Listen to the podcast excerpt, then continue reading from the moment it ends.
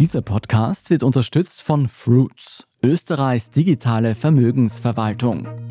Ich bin Jolt Wilhelm. Das ist Thema des Tages, der Nachrichtenpodcast vom Standard.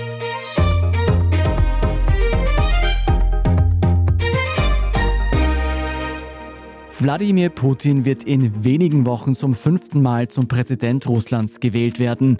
Niemand zweifelt daran und das hat auch einen Grund. Der Kreml überlässt schon lange nichts mehr dem Zufall. Die Opposition ist weitgehend ausgeschaltet und das Land wurde unter Kontrolle gebracht. Interne Dokumente des Propagandaapparats, die auch dem Standard vorliegen, zeigen erstmals, wie Putins Regime Milliarden ausgibt, um die eigene Bevölkerung zu kontrollieren. Die Dokumente enthüllen, wie die russische Regierung einen Informationskrieg führt und wie Putin auch die Menschen in der besetzten Ukraine gefügig machen will. Karina Huppertz, du bist Investigativjournalistin und du hast ja auch für den Standard in den letzten Tagen eine russische Fernsehserie angesehen. Erzähl mir mal davon. Ja, das stimmt. Eine russische Serie, die war schon lang erwartet. In Russland wurden auch gleichzeitig in 30 Kinos Premieren abgehalten und die Serie dreht sich um einen sowjetischen Spion. Alexander Nitschajew. Junger Typ, gut aussehend, drei Tage Bart, so ganz lässig und stationiert in Westdeutschland. Da geht die Serie dann auch gleich los. Wir sind kurz vor der Wende 1987 auf einem Wochenmarkt in West-Berlin.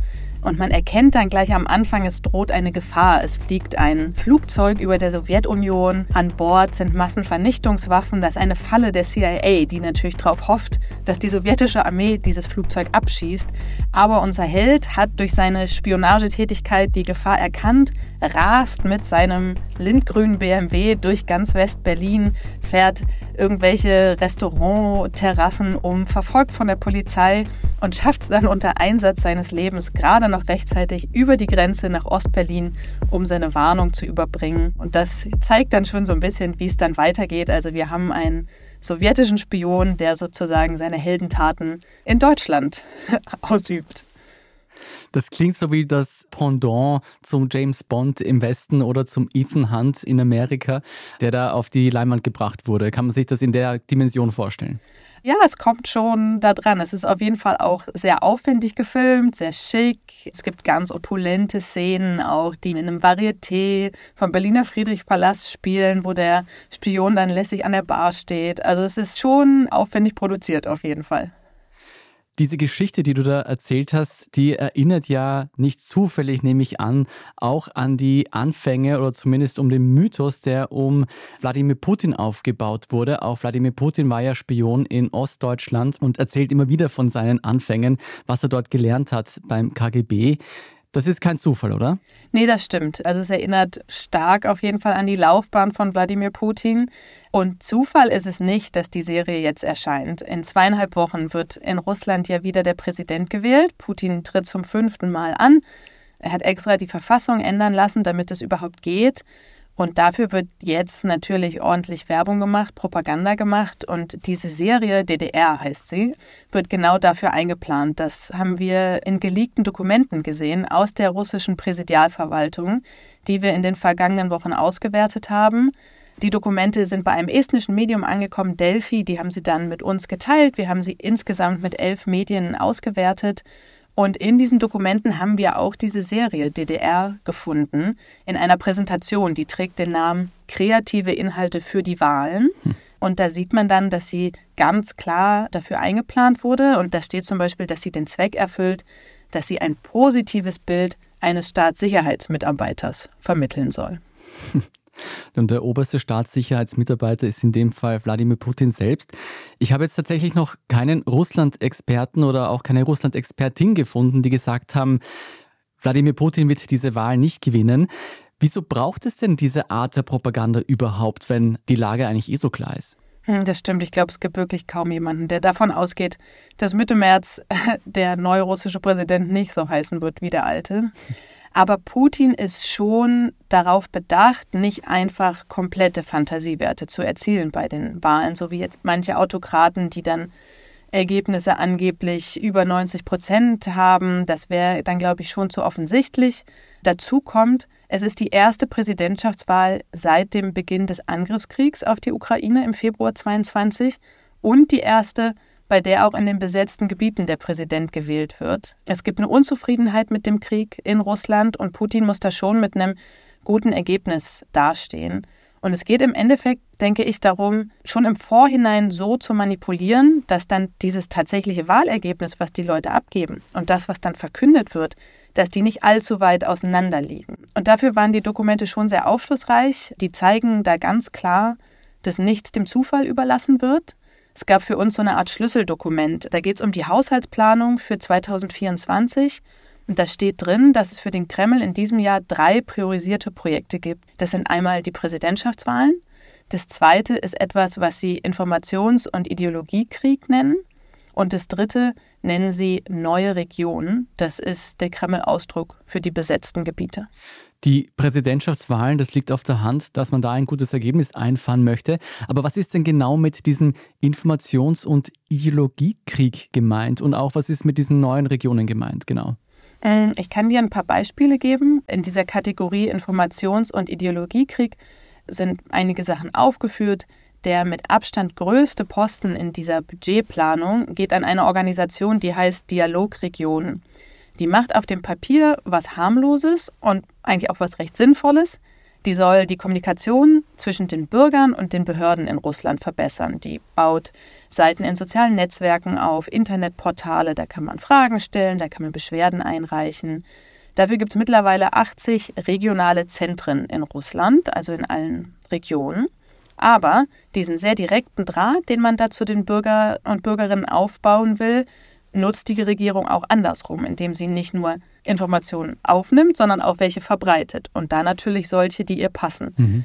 Aus den Dokumenten geht dann zum Beispiel hervor, dass es Aufgabe von dieser Organisation ist, diese Filme, über die wir vorhin schon gesprochen haben, zu verbreiten, dass die möglichst viele Leute erreichen. Es gibt eine Präsentation, da spricht der stellvertretende Chef von dieser Organisation Dialogregion ganz klar davon, dass ihr Ziel, das ist ein wörtliches Zitat, Informationskrieg ist. Und tatsächlich hat die EU die Organisation auch sanktioniert im Juli letzten Jahres, unter anderem, weil sie Online-Propaganda über die rechtswidrig annektierten Gebiete in der Ukraine verbreiten würde. Das ist so ein Beispiel für diesen Informations- und Ideologiekrieg. Mhm. Du hattest jetzt auch nach den besetzten Gebieten gefragt. Wenn man mhm. dahin schaut, sind da auch eine Reihe von Maßnahmen aufgeführt, zum Beispiel die Errichtung eines Jugendzentrums.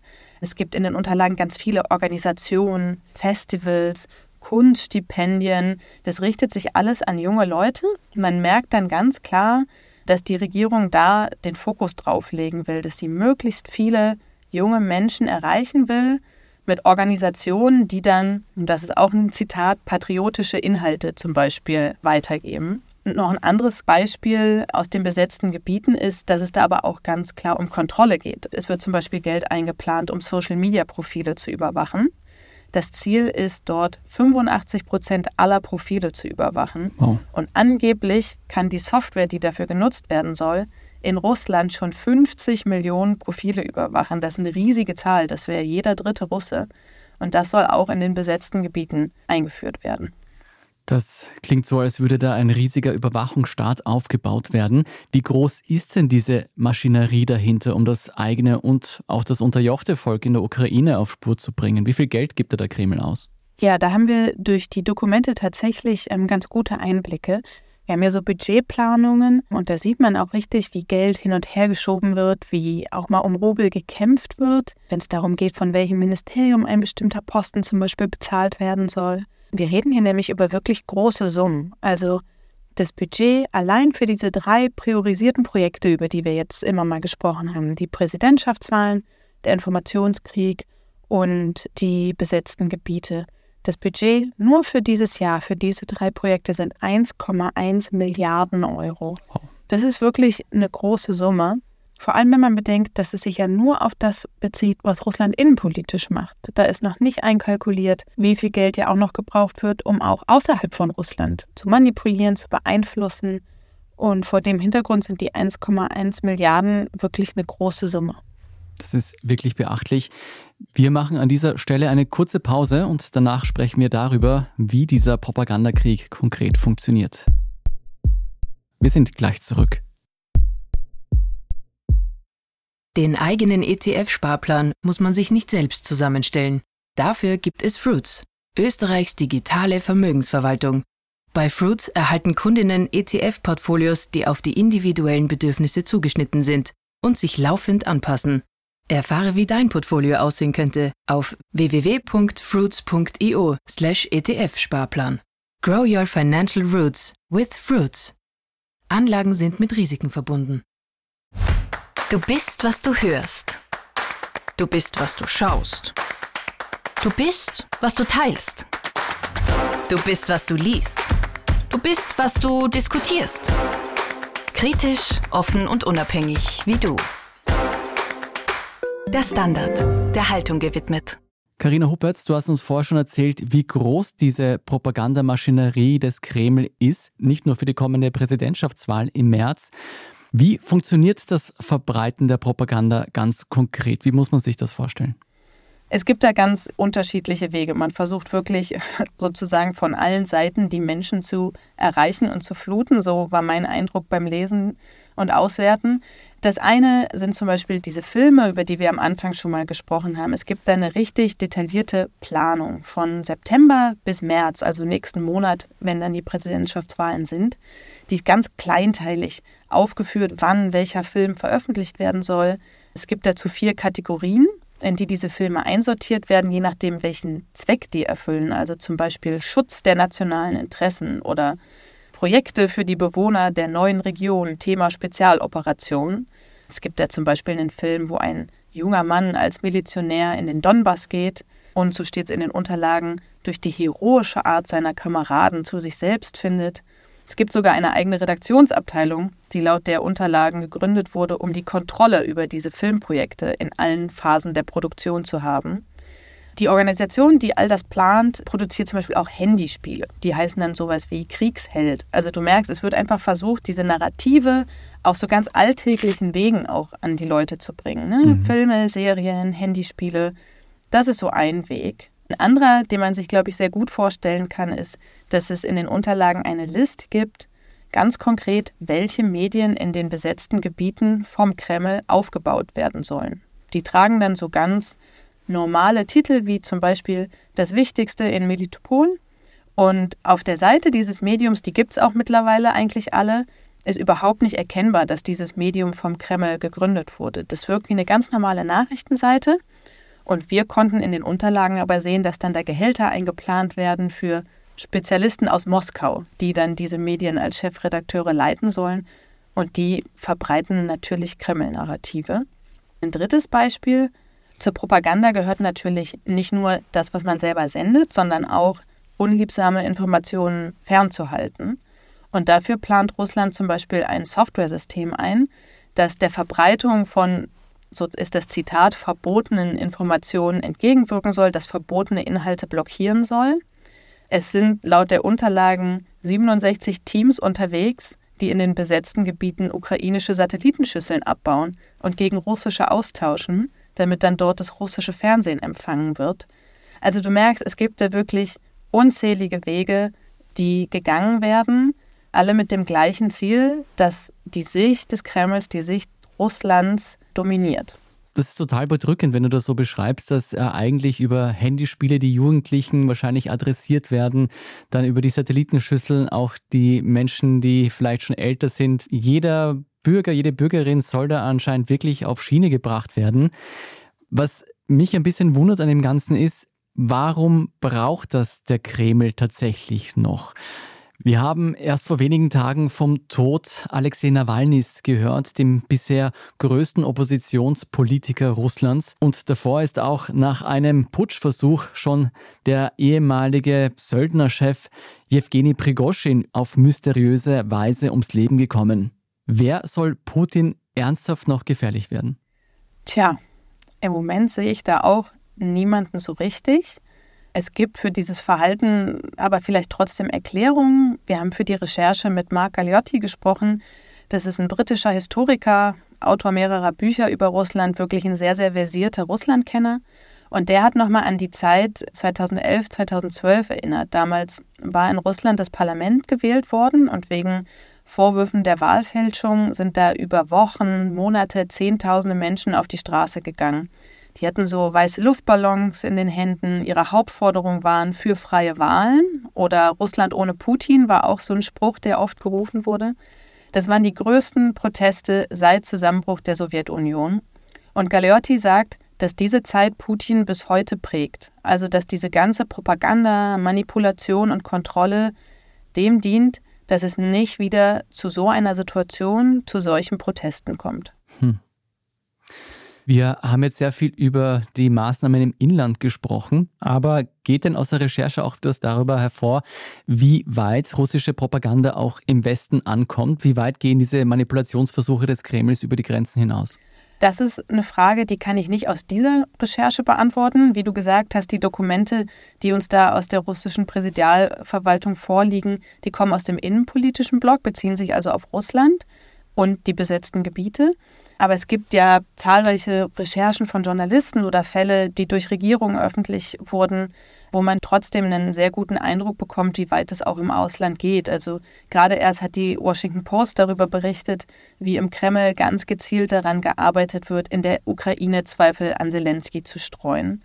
Wir hatten ja auch im Standard im November darüber berichtet, wie der deutsche Journalist Hubert Seipel, der Dokus über Putin gedreht hat, die im öffentlich-rechtlichen Fernsehen in Deutschland gezeigt hat, Geld von einem Putin-nahen Oligarchen erhalten hat, wo man dann natürlich die Unabhängigkeit oder mögliche Beeinflussung hinterfragen kann.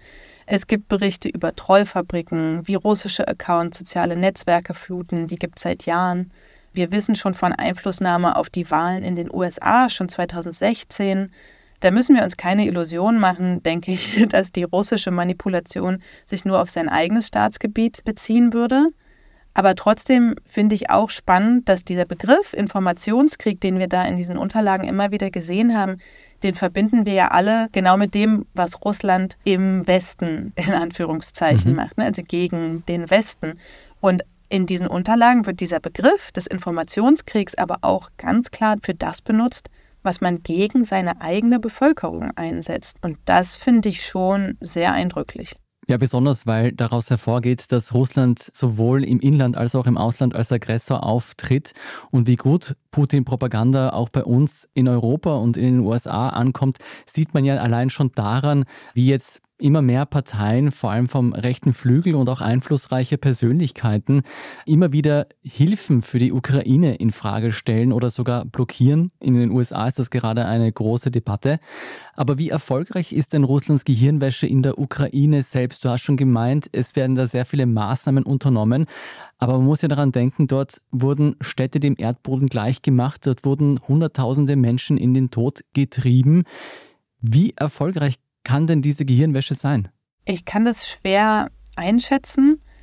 Zum Beispiel bei diesen Medien, die der Kreml da aus dem Boden stampft, über die wir vorhin gesprochen haben, ist mir schon aufgefallen, dass die Abonnentenzahlen zum Beispiel nicht schlecht sind, gemessen an der Bevölkerung. Auch die Views der Videos, die die da erzielen, das sind mehrere Zehntausende meist. Klar, wir wissen jetzt nicht, wo die herkommen, ob da in Russland jemand sitzt und 400 Mal in der Minute auf den Knopf drückt. Aber trotzdem fand ich das schon bemerkenswert, als ich geschaut habe, ob diese Medien tatsächlich auch etabliert wurden. Da erreichen einige die Zielmarken, die der Kreml da in den Unterlagen vorgegeben hat. Aber ich werde auch sehr gespannt auf das Ergebnis der Wahlen in den besetzten Gebieten schauen und die Berichte darüber. Ich glaube, da wird man schon einiges ablesen können, wenn man jetzt nicht nur auf das offizielle Ergebnis schaut, das verkündet wird. Das wird sicher sehr eindeutig für Wladimir Putin ausfallen. Aber wenn man auch auf das schaut, was da über die Wahlvorgänge berichtet wird, das wird uns sicher auch nochmal Aufschluss geben über die Frage.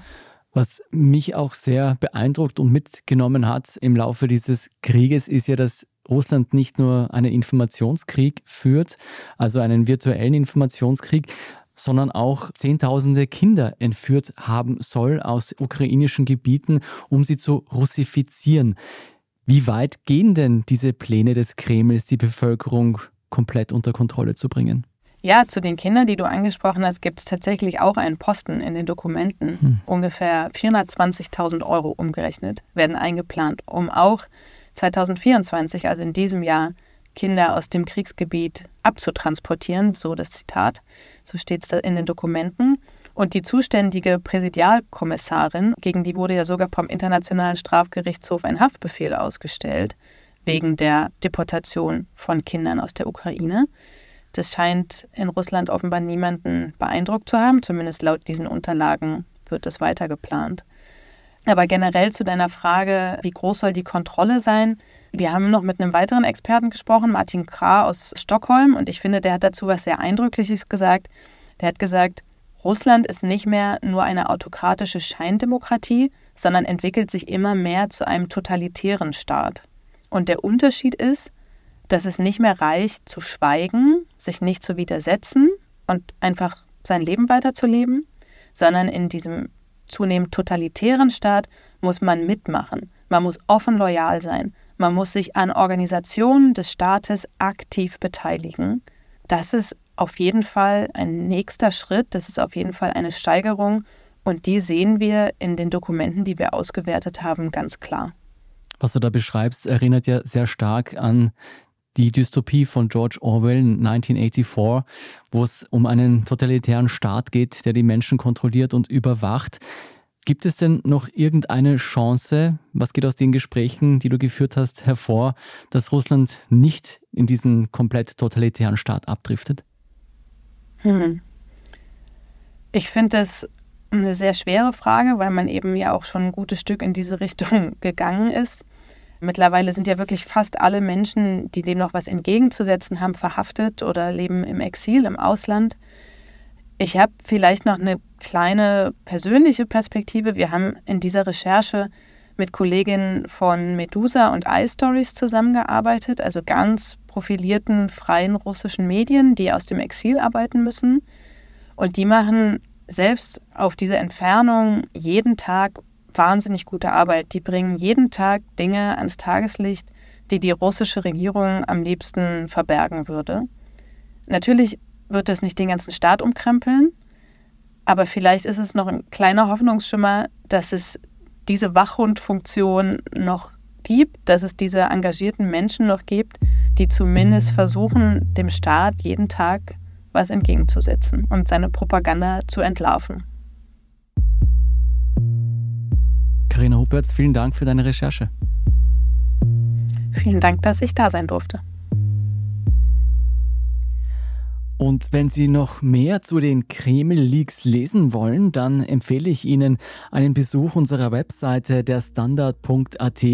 Dort wird es auch noch einige Folgegeschichten geben. Und wenn Sie unsere Arbeit hier bei Thema des Tages unterstützen wollen, dann können Sie das am besten über ein Standard-Abo tun. Alle Infos dazu finden Sie auf abo.derstandard.at. Wenn Sie keine Folge verpassen wollen, dann abonnieren Sie uns auf der Podcast-Plattform Ihrer Wahl und aktivieren Sie auch die Glocke, dann erhalten Sie eine Notification, wenn eine neue Folge erscheint. Das war's auch schon mit dieser extra frühen Folge am Montag. Alle weiteren News zum Weltgeschehen lesen Sie auf der Standard.at. Ich bin Scholt Wilhelm. Baba und bis zum nächsten Mal.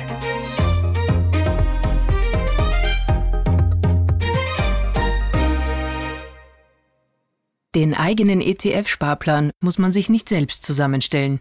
Dafür gibt es Fruits, Österreichs digitale Vermögensverwaltung bei Fruits erhalten Kundinnen ETF-Portfolios, die auf die individuellen Bedürfnisse zugeschnitten sind und sich laufend anpassen. Erfahre, wie dein Portfolio aussehen könnte auf www.fruits.io/etf-Sparplan. Grow your financial roots with Fruits. Anlagen sind mit Risiken verbunden.